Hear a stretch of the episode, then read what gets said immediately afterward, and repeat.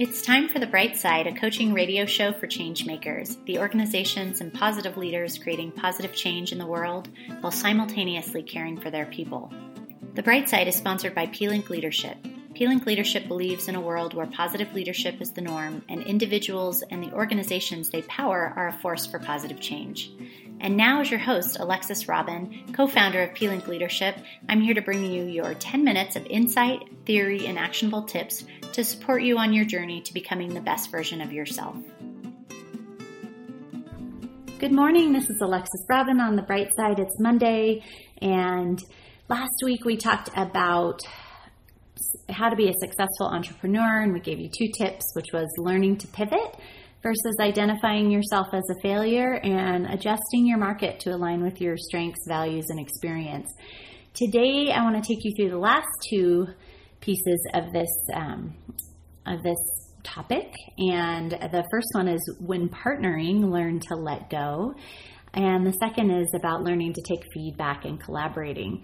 So, for those of you who are out there and working your own business, who are thinking about creating a business, um, who've been doing it for a really long time, there um, lots of things we can learn from each other. So these are some of the things that I've learned on my journey. Um, certainly not the only things you need to know, but definitely some um, some good information. So. Um, so this idea of partnering, oftentimes as entrepreneurs, we go into business by ourselves, we're doing it alone, and then we meet somebody who could potentially benefit us through contacts or through knowledge that we don't have, or it just feels more fun to work together with somebody.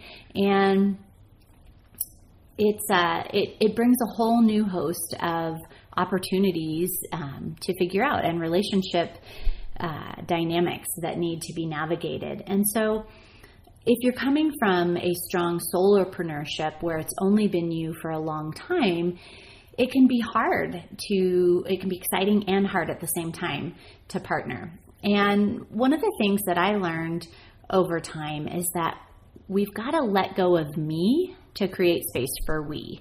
And when you think about what you need to let go of, um, what needs to happen in terms of ideas and the ways that you operate and the ways that you work, um, you've really got to be willing to let go of some of that stuff and to be willing to try something a different way. And that can feel threatening, it can feel hard. Um, it can also be great, especially when you have a partner who um, knows how to do something much more effectively than you do, or is using a different software that's that's much easier. Um, so it can be a real benefit. Um, but part of this is about before partnering, thinking about what your deal breakers are.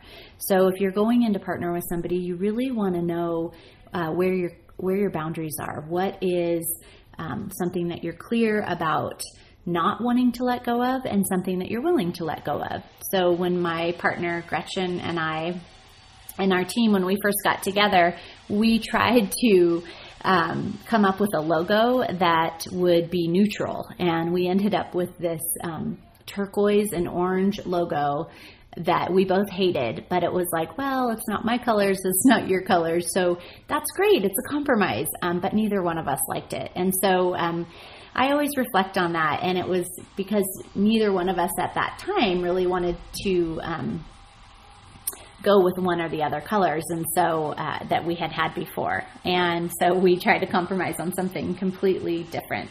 Um, but knowing these deal breakers before you go in and what's important to you maybe it's the way you do your work maybe it's where you work maybe it's how many hours a week you work um, knowing this ahead of time will really help you figure out if that partnership's going to work.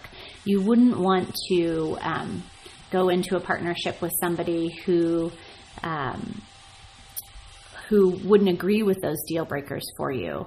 Because if you did, the risk point is is that it wouldn't work out long term. So um, so thinking about that um, will be important to you in your journey.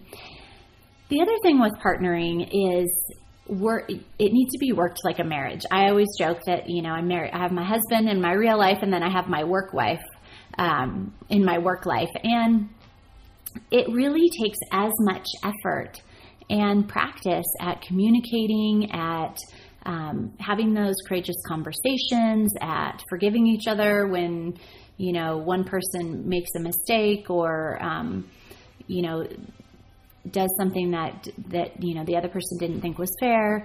And um, and building that communication and deepening that relationship over time building that trust will lay the foundation for a really great partnership over time.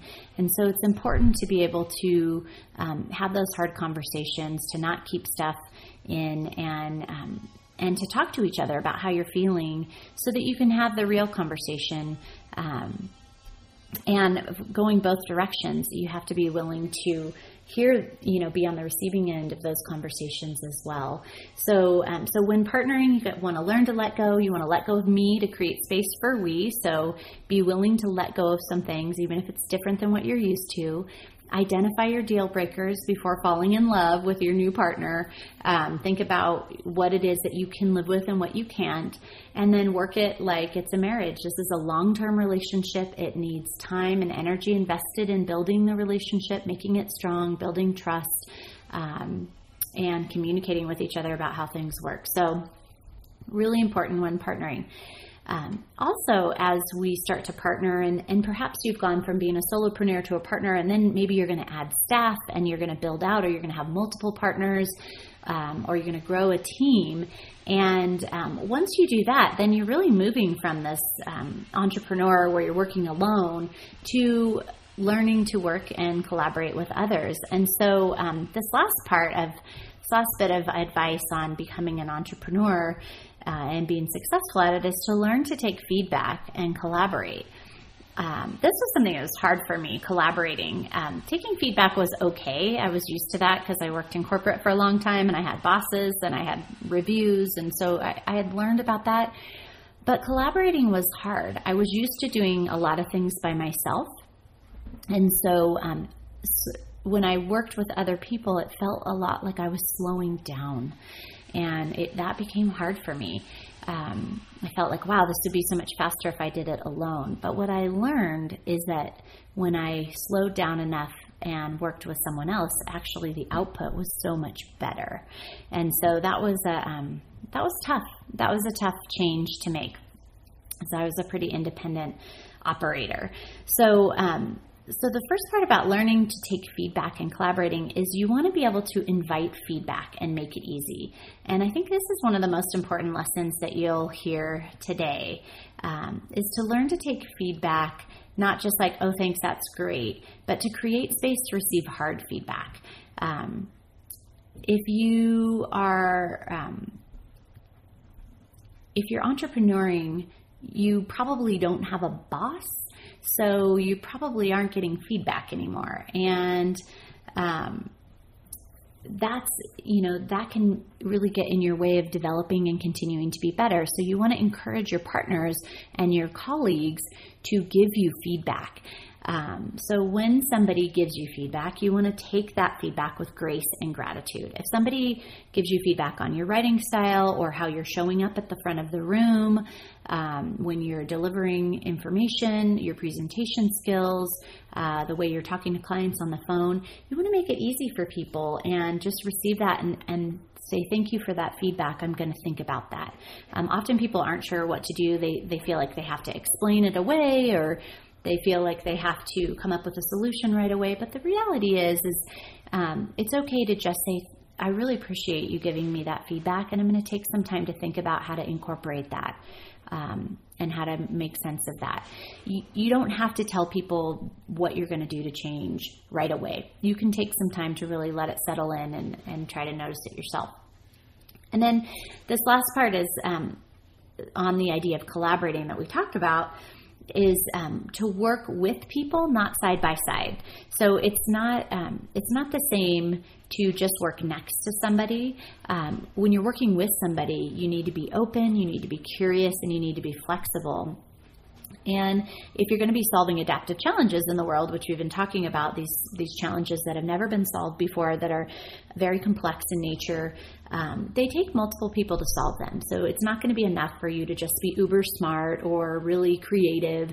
Um, you're going to need multiple bodies and um, and people's brains to come up with these solutions because the challenges are often complex. So um, when you're working with somebody, you really want to be listening to what they have to say, curious about their viewpoint, um, and create enough space to be flexible in your own thinking so that you don't get um, you don't get stuck advocating for your way versus listening and really opening up to somebody else's. So um, these are the last two pieces. So we, you know, if we go back a big overview. Um, for the entrepreneur's journey and how to be successful. This idea of learning to pivot versus identifying yourself as a favor, failure when things don't work, uh, adjusting your market and your business to align with your strengths and values and experience. Uh, when partnering, learn to let go and be open to new ways of doing things, and then finally learn to take feedback and collaborate. And if you um, if you can build some of the elements of these into your daily work and your practices, I think that you will be on your way to becoming a successful entrepreneur. This has been Alexis Robin with The Bright Side. We are sponsored by P Link Leadership and the show is on KTHO Radio 96.1 FM, 690 AM in South Lake Tahoe, California, every Monday. Thanks so much, guys. Great to talk to you this week, and we'll see you next week, same time, same place.